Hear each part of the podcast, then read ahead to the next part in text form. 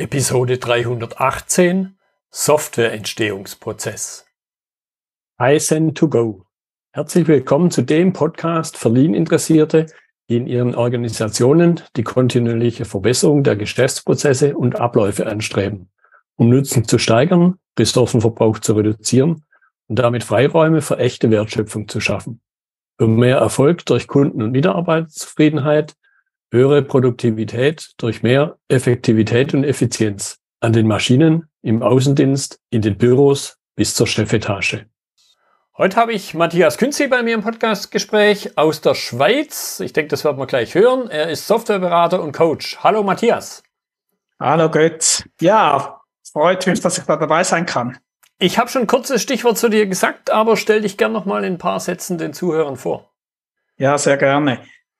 Ja, äh, bevor ich äh, 2016 meine eigene Firma gegründet habe und jetzt eben im Coaching und Consulting im Softwarebereich unterwegs bin, habe ich mal ganz ursprünglich eine mechanische Grundausbildung gemacht, habe dann Ingenieurstudium gemacht, damals noch Richtung Elektronik und Regeltechnik und habe dann sehr, sehr viel im Softwarebereich gearbeitet, in verschiedenen Rollen als Entwickler, als äh, Projektleiter, dann auch als Führungskraft und dann eben, wie gesagt, habe ich dann 2016 meine eigene Firma gegründet und heute berate ich Unternehmen in der Beherrschung von komplexen Softwareprojekten. Einerseits aus organisatorischer Prozesssicht, aber auch dann, wenn es ganz konkret um Softwareprodukte geht, um da Struktur reinzubringen, die Architektur zu bewerten, zu optimieren. Das sind so die äh, Bereiche, in denen ich mit meinen Kunden arbeite.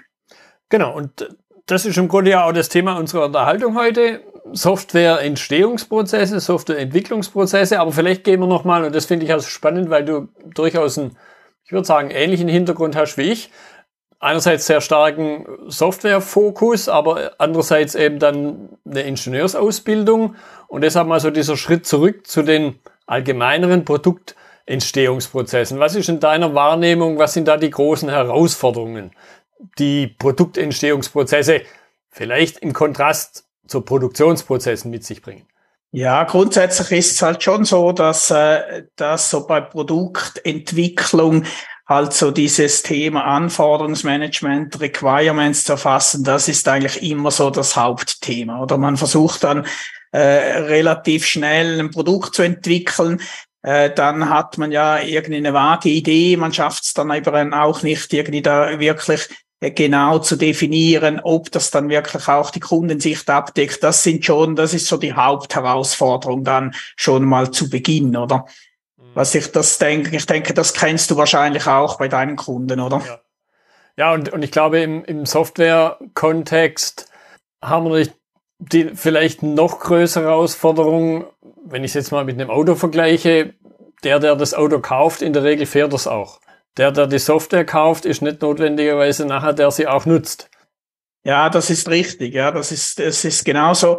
Und, und ich meine, im Softwareumfeld ist es ja so, da gibt es ja eigentlich schon, schon mit dieser agilen Vorgehensweise gibt es ja schon auch so diesen sogenannten Product Owner. Wenn man zum Beispiel Scrum macht, das sollte ja dann eigentlich der sein, der eigentlich das Produkt ownt, der irgendwie verantwortlich ist zu definieren, wie das Produkt aussehen soll und der dann auch die Inputs für die Entwicklung gibt.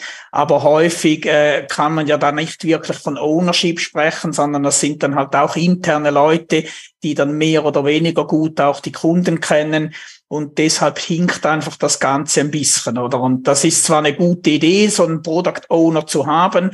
Ursprünglich war auch mal die Idee, so, ein, so ein Customer on Site, oder? Dass man einfach wirklich auch den Kunden involviert in die Entwicklung. Und das passiert aber ganz, ganz selten. Und deshalb, deshalb hat man eigentlich diese Kundensicht dann eigentlich äh, nicht wirklich in den Projekten drin im Normalfall. Ja, was was ergibt sich dann da aus deiner Sicht daraus? Was, was passiert dann? Was sind dann die Folgen? Ja, die Folgen sind halt, ich meine, dass man dann zwar äh, was entwickelt, was dann nicht ganz eigentlich den, den Anforderungen des Kunden entspricht und das, das merkt man dann halt irgendwie erst relativ spät, oder?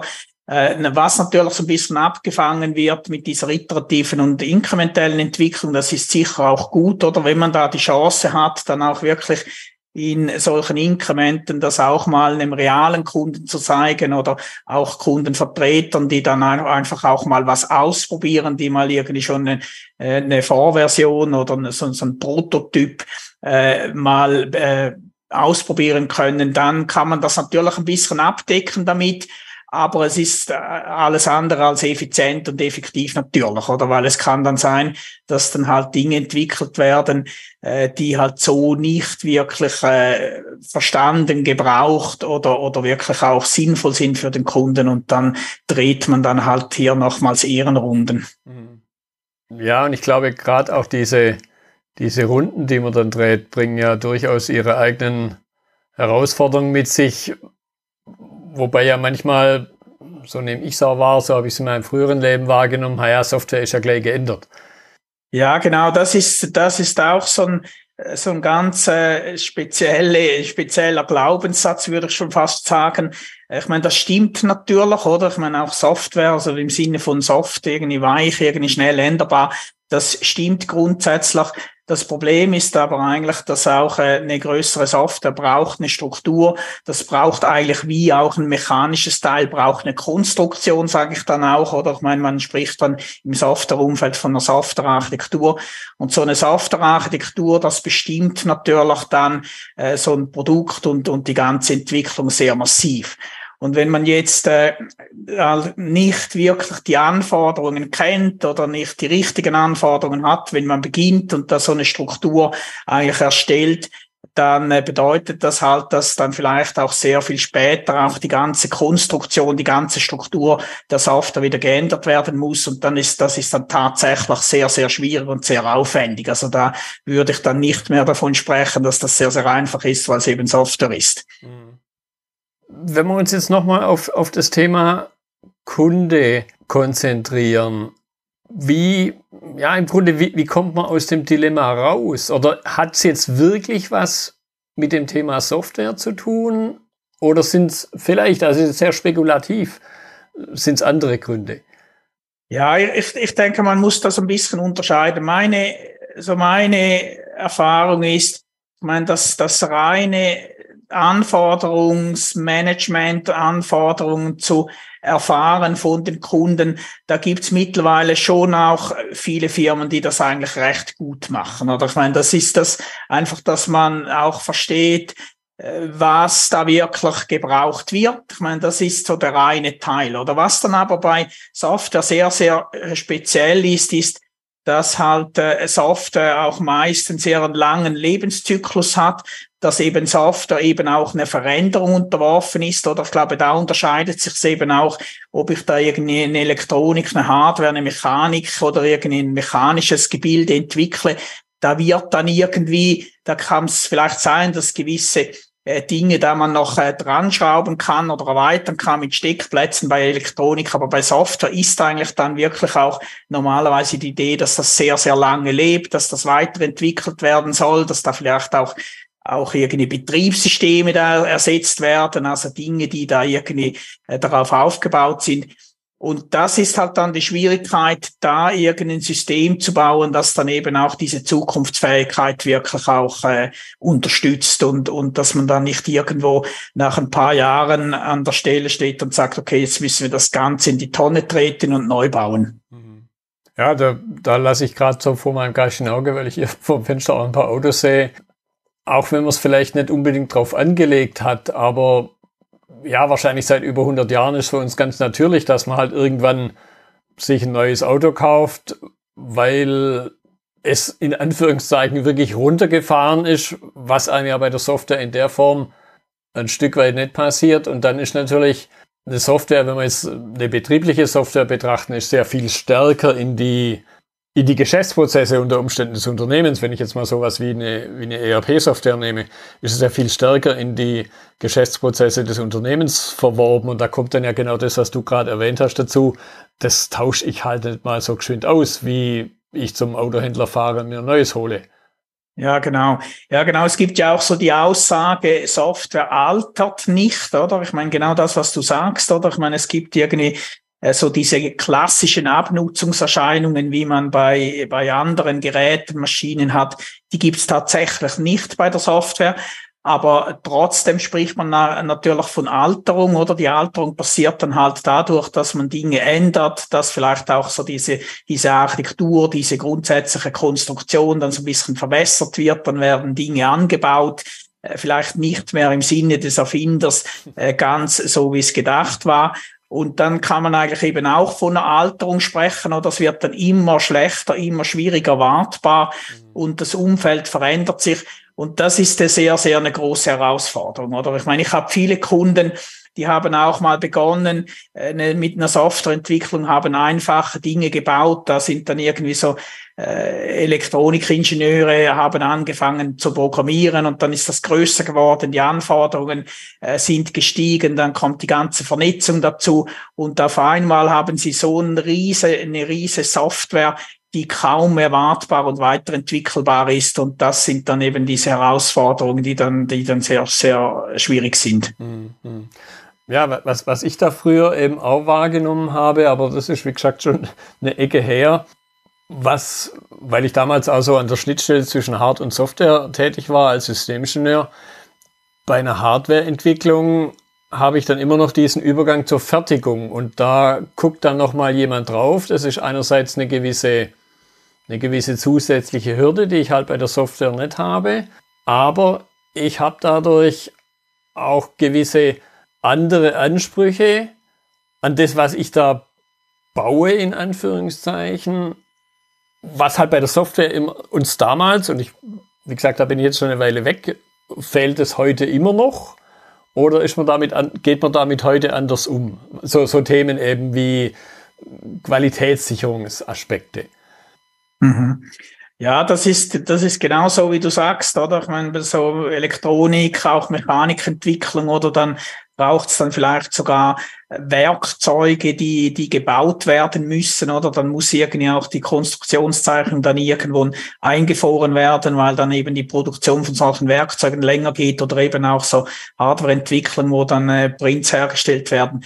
Und das gibt's ja tatsächlich eben nicht in der Software und deshalb ist die Gefahr sehr groß, dass man da halt dann denkt, okay, man kann äh, irgendwie kurz vor Release dann noch Änderungen machen. Und äh, das muss dann halt einfach von, von, von den Prozessen her sichergestellt werden. Da spricht man dann von, von einer Stabilisierungsphase oder von so Freezing, dass man sagt, okay, jetzt ist eigentlich eingefroren, jetzt überlegt man sich tatsächlich bei jeder Änderung, sollen wir das noch tun, kann das einen Impact haben auf, auf Dinge, die, die eigentlich schon mal getestet worden sind. Und da, und da, und das ist so ein bisschen das Umfeld, wo ich mich sehr stark bewege, oder? Und ich meine, das ist auch hier, wo ich so meinen Ingenieurs-Background immer äh, versuche, da wieder reinzubringen, diese systematische äh, dieses systematisches Vorgehen, auch da irgendwann zu sagen, okay, trotz Agilität irgendwie müssen wir auch diese Phasen haben, wir müssen jetzt mit der Entwicklung fertig machen, jetzt müssen wir in die nächste Phase, in die Stabilisierungsphase.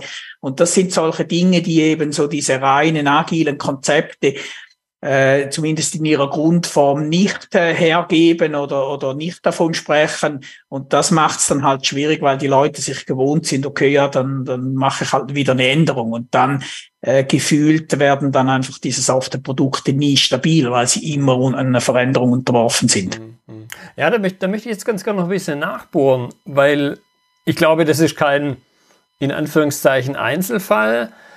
Und ein Stück weit vielleicht jemand, der jetzt heute aus einer Hochschule kommt und halt kein Ingenieursstudium, also so wie wir zwei, ich bezeichne uns jetzt mal als Quereinsteiger, mit, mit diesem, mit diesem vielleicht eher restriktiven Denken im Sinne von, ich kann nicht alles machen, wie, ja, wie soll man das ausdrücken? Wie fängst, mal ganz platt ausgedrückt, wie fängst du die Menschen ein?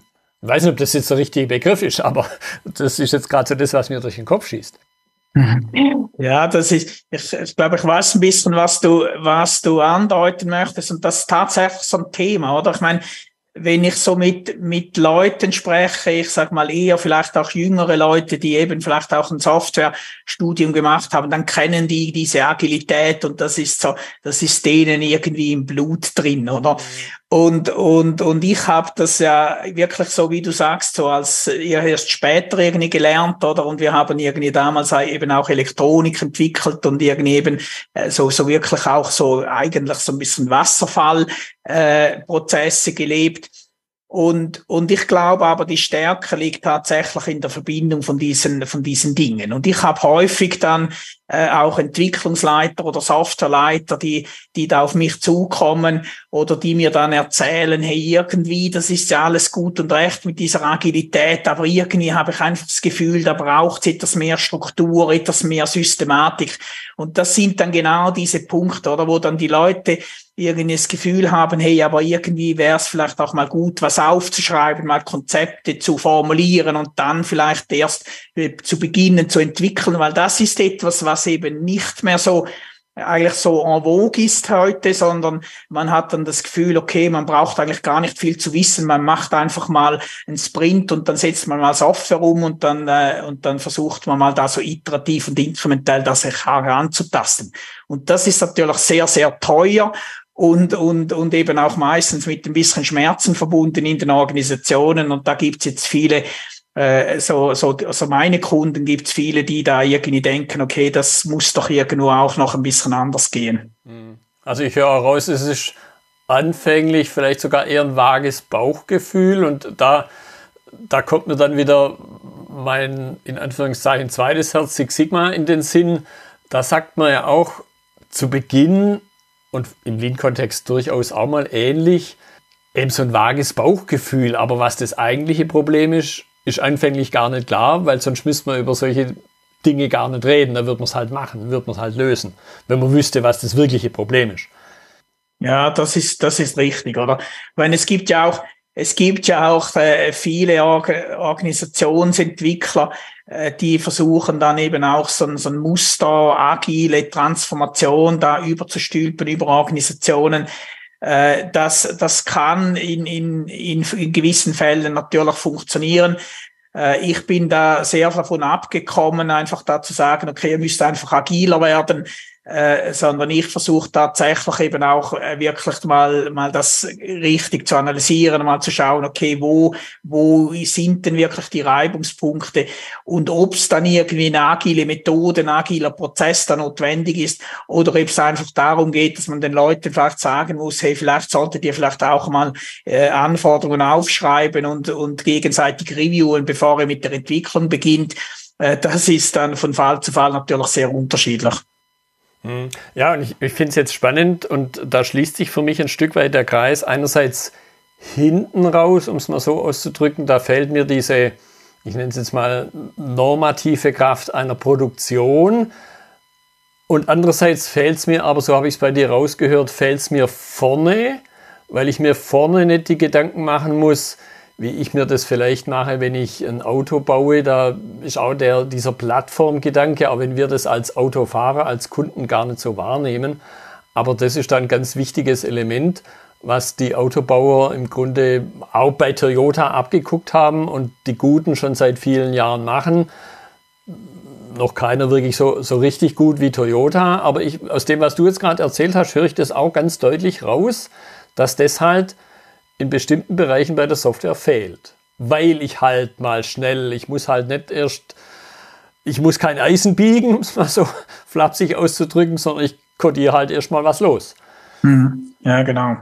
Ja, genau. Und das hat natürlich zwei, ich meine, das eine, was wir jetzt ja äh, vorhin schon, schon besprochen haben, ist natürlich so diese, diese Kundensicht, die dann vielleicht fehlt oder dass man dann ein Produkt entwickelt, das am Schluss dann halt so ein bisschen neben dem vorbei ist, äh, was der Kunde wirklich braucht und gewünscht hat. Das ist das eine. Das andere ist aber natürlich auch, dass das irgendwie sehr eine große Reibung in die Entwicklung reinbringt. Oder ich meine, ich habe dann äh, Kunden auch, die, die haben dann begonnen, die, die haben auch da wirklich iterativ, inkrementell eigentlich so agil gemacht, wie man das auch, äh, wie das eigentlich auch, also von dem her eigentlich nicht schlecht gemacht. Das Problem war einfach da dann, dass auch äh, gewisse Dinge dann gefehlt haben, ganz klar zu sagen, wie wollen wir es dann? Und dann haben die begonnen, weil es eine große Softwareentwicklung ist, das auf breitere Füße zu stellen, auch zusätzliche Softwarepartner damit einzubringen. Und dann wird's natürlich dann immer noch schwieriger, oder? Weil dann ist einfach auch, dann fehlen einfach auch die Anforderungen, um effizient entwickeln zu können, oder? Weil dann eben nicht mehr die internen Leute, die dann schon mal irgendwie über den Tisch rufen können und fragen können, hey, wie hast du dir das vorgestellt, sondern die sind dann vielleicht sogar remote, die müssen wissen, was sie jetzt entwickeln. Und dann gibt's halt die einen, die tun dann einfach irgendwas und die anderen, die fragen dann immer nach und das und beides nervt dann natürlich äh, die internen Leute und dann ist dann irgendwie das Chaos perfekt, oder? Und das sind, sind auch viele viele aus meiner Sicht eben diese Mängel, die dann am Anfang äh, so ein bisschen dieses Frontloading vernachlässigt wird. Und das, äh, das rächt sich dann eben auch in der Entwicklung, weil halt einfach nicht mehr effizient gearbeitet werden kann. Ja, und das ist aber, also Stichwort Frontloading, das ist ein Element, was ich jetzt in klassischen, in klassischem Entwicklungskontext, also wo es nicht nur um reine Software geht, nehme ich das auch sehr oft wahr, dass es auch dort viel zu kurz kommt. Und ich meine, das mag jetzt aber auch da die, die Rückfrage dann an, an dich, das mag jetzt vielleicht im Softwareentwicklungskontext, was die Produktkosten angeht, nicht ganz so kritisch sein, aber typischerweise sagt man, dass eine Produktentwicklung jetzt in, in einem physischen, bei einem physischen Produkt weit über 50 Prozent der späteren Produktkosten, also nicht die reine Entwicklungszeit, sondern den Einfluss, den eine Entwicklung ausübt, ist dann auf die schlussendlichen Produktkosten, die ein Kunde bezahlen muss, äh, weit über 50 Prozent. Mhm. Ja, also ist jetzt noch schwierig, wie, wie das im Software-Umfeld äh, aussieht. Aber ich meine, die Frage ist halt einfach, okay, was, was, was würde da alles irgendwie dazugehören zum Frontloading, oder? Ich meine, ich zähle, ich meine, dieser Begriff, der ist ja tatsächlich im Softwareumfeld ist der nicht geläufig, oder? Ich meine, ich, ich kenne den auch so eher aus diesem, diesem Lean-Ansatz. Mhm. Ich finde das aber eigentlich ein guter, ein guter Begriff, den, den ich immer auch wieder mal verwende, um, um auch irgendwie aufzuzeigen, hey, da braucht es einfach gewisse Dinge vorab. Und, und für mich gehören dann da eben auch so Dinge dazu, nebst diesen Anforderungen eben auch wirklich eine, eine gute Architektur zu bauen, selbst wenn man äh, versucht, so ein evolutionäres Design-Architektur zu bauen, braucht es eben auch eine gute Grundlage, damit man eben auch dann wirklich inkrementell das Ganze erweitern kann. Und wenn man das dann eben auch dazu zählt, ich glaube, da kommt man dann auch schon auf einen großen, auf eine große Prozentzahl, vielleicht nicht 50 Prozent, aber ich denke, da lohnt sich eben auch, da wirklich diese Zeit zu investieren. Mhm, mhm. Ja, damit eben irgendwo, wenn man so das, das Bild eines Hauses vor Augen hat, damit man halt ein gutes Fundament hat. Genau.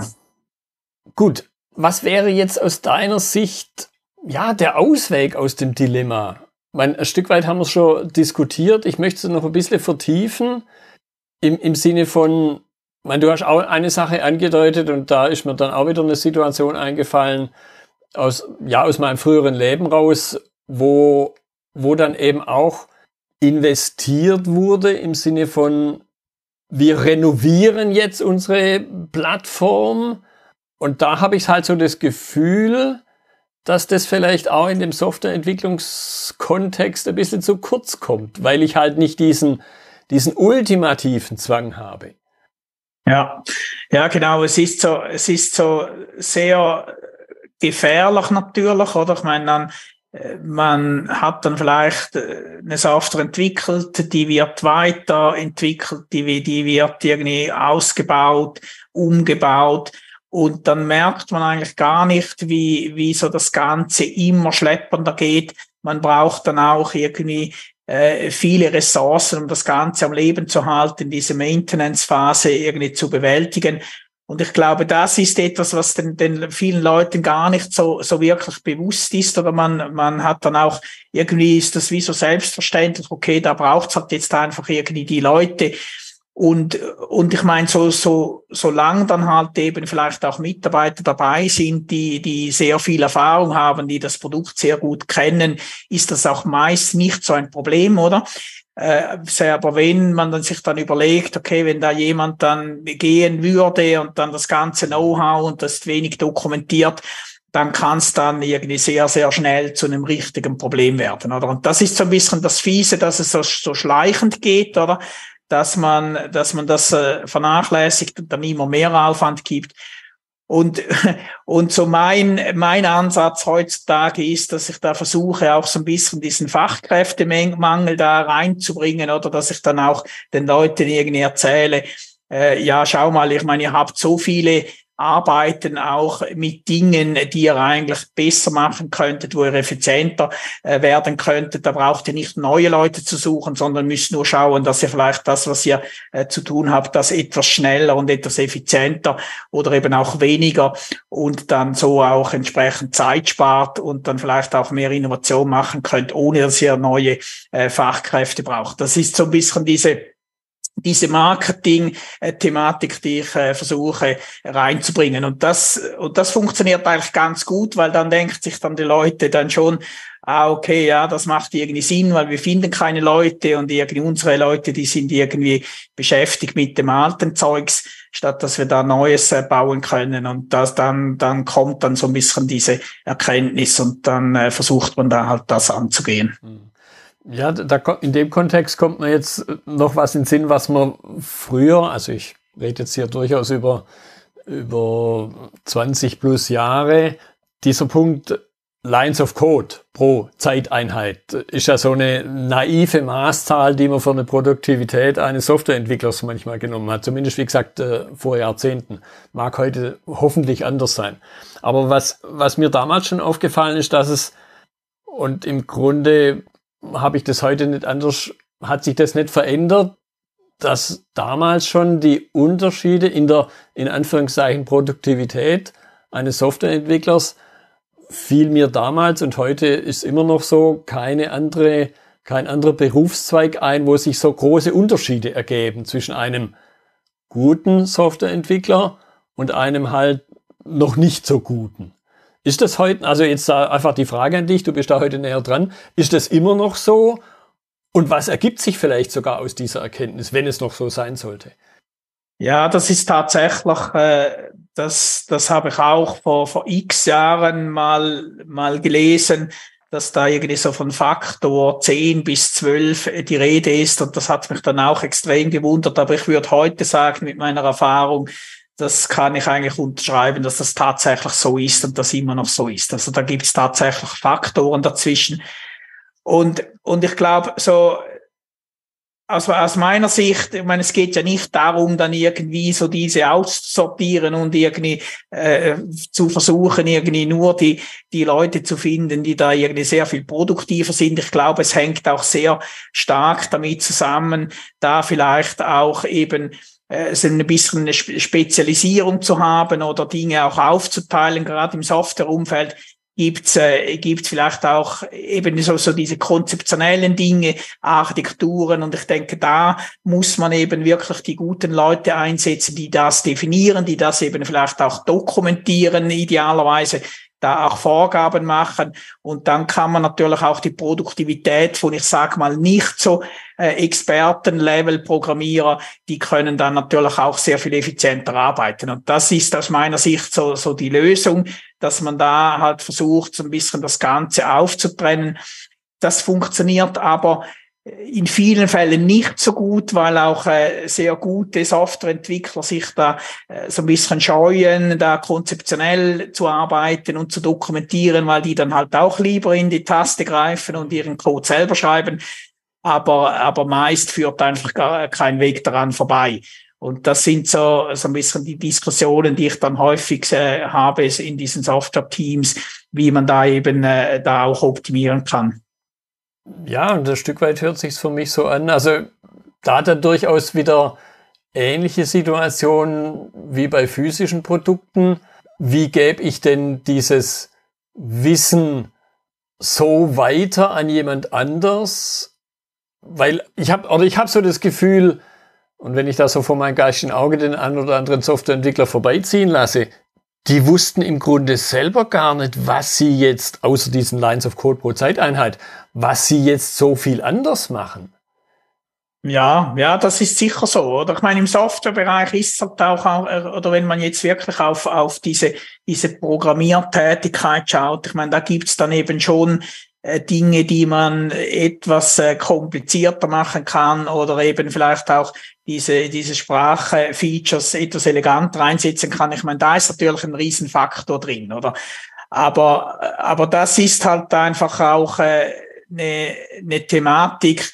Ich glaube, die, die lässt sich da tatsächlich eben dadurch äh, auch auflösen, äh, dass man da auch Vorgaben macht, dass man auch irgendwie sagt, okay, wie werden Dinge gemacht, welche Sprachfeatures werden eingesetzt, auf welche Art und Weise und dann eben vielleicht auch so, so, so, so ein Rahmenwerk, ein Framework gebaut, Libraries gebaut, die wiederverwendet werden können.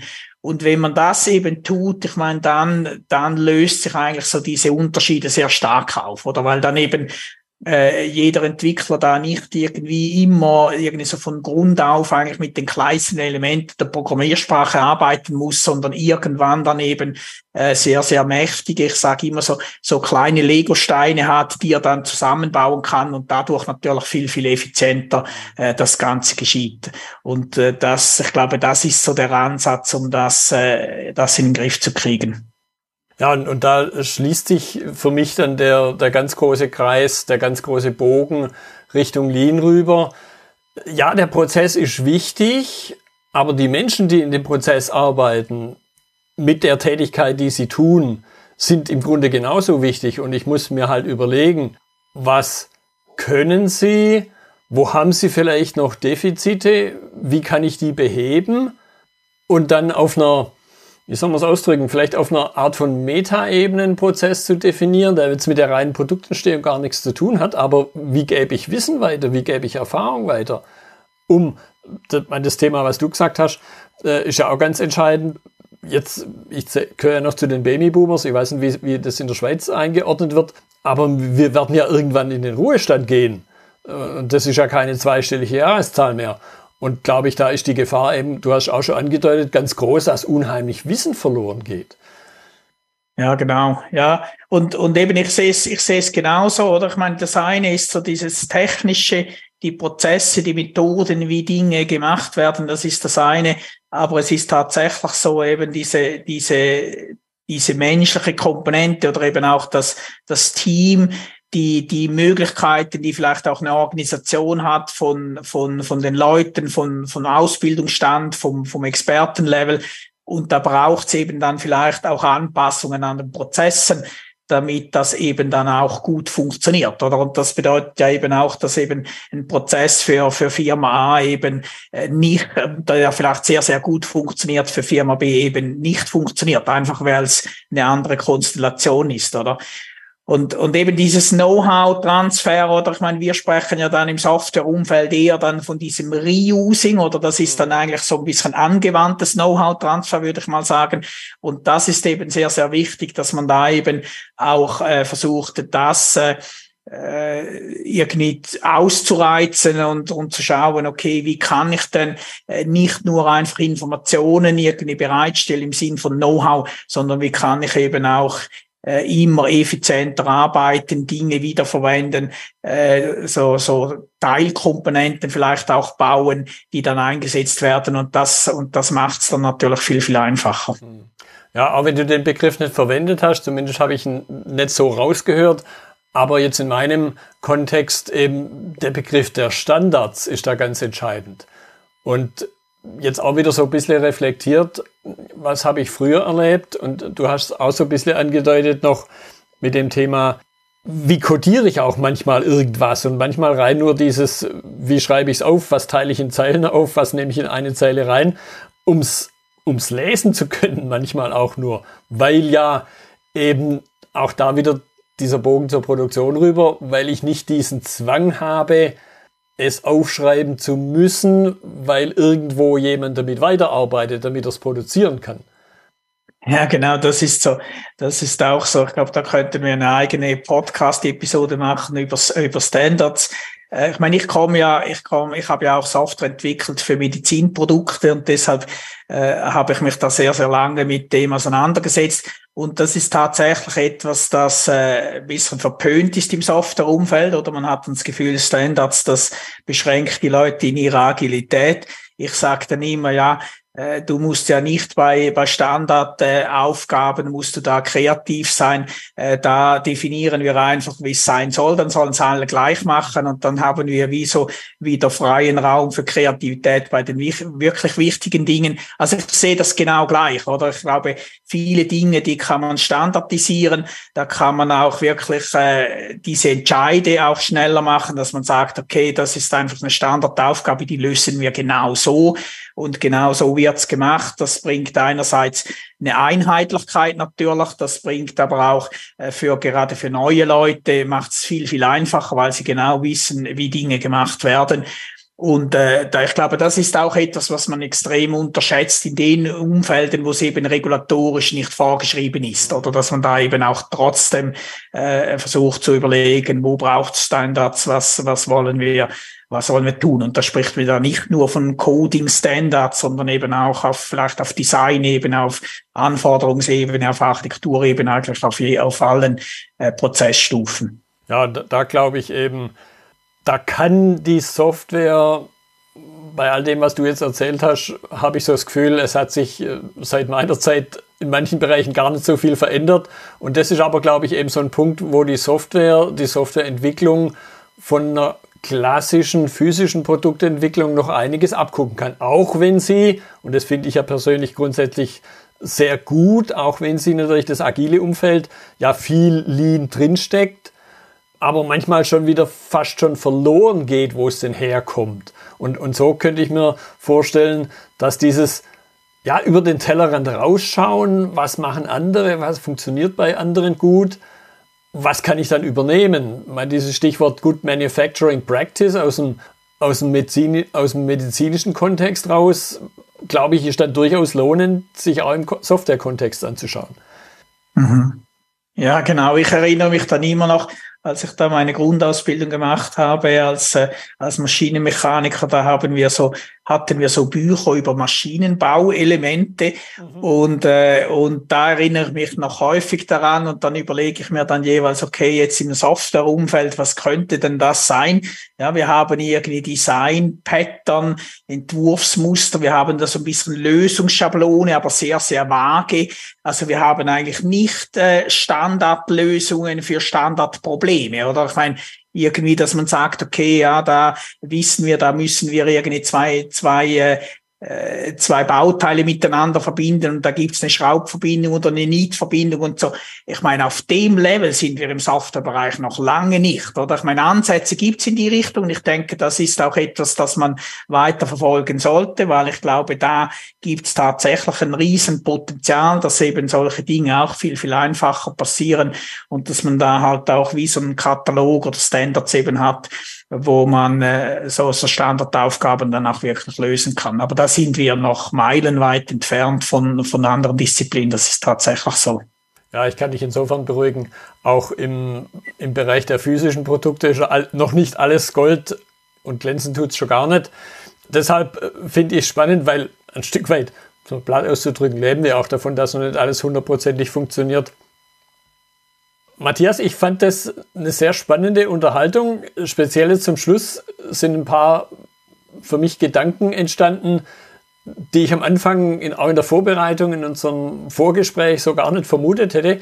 Deshalb, Matthias, ich danke dir für deine Zeit.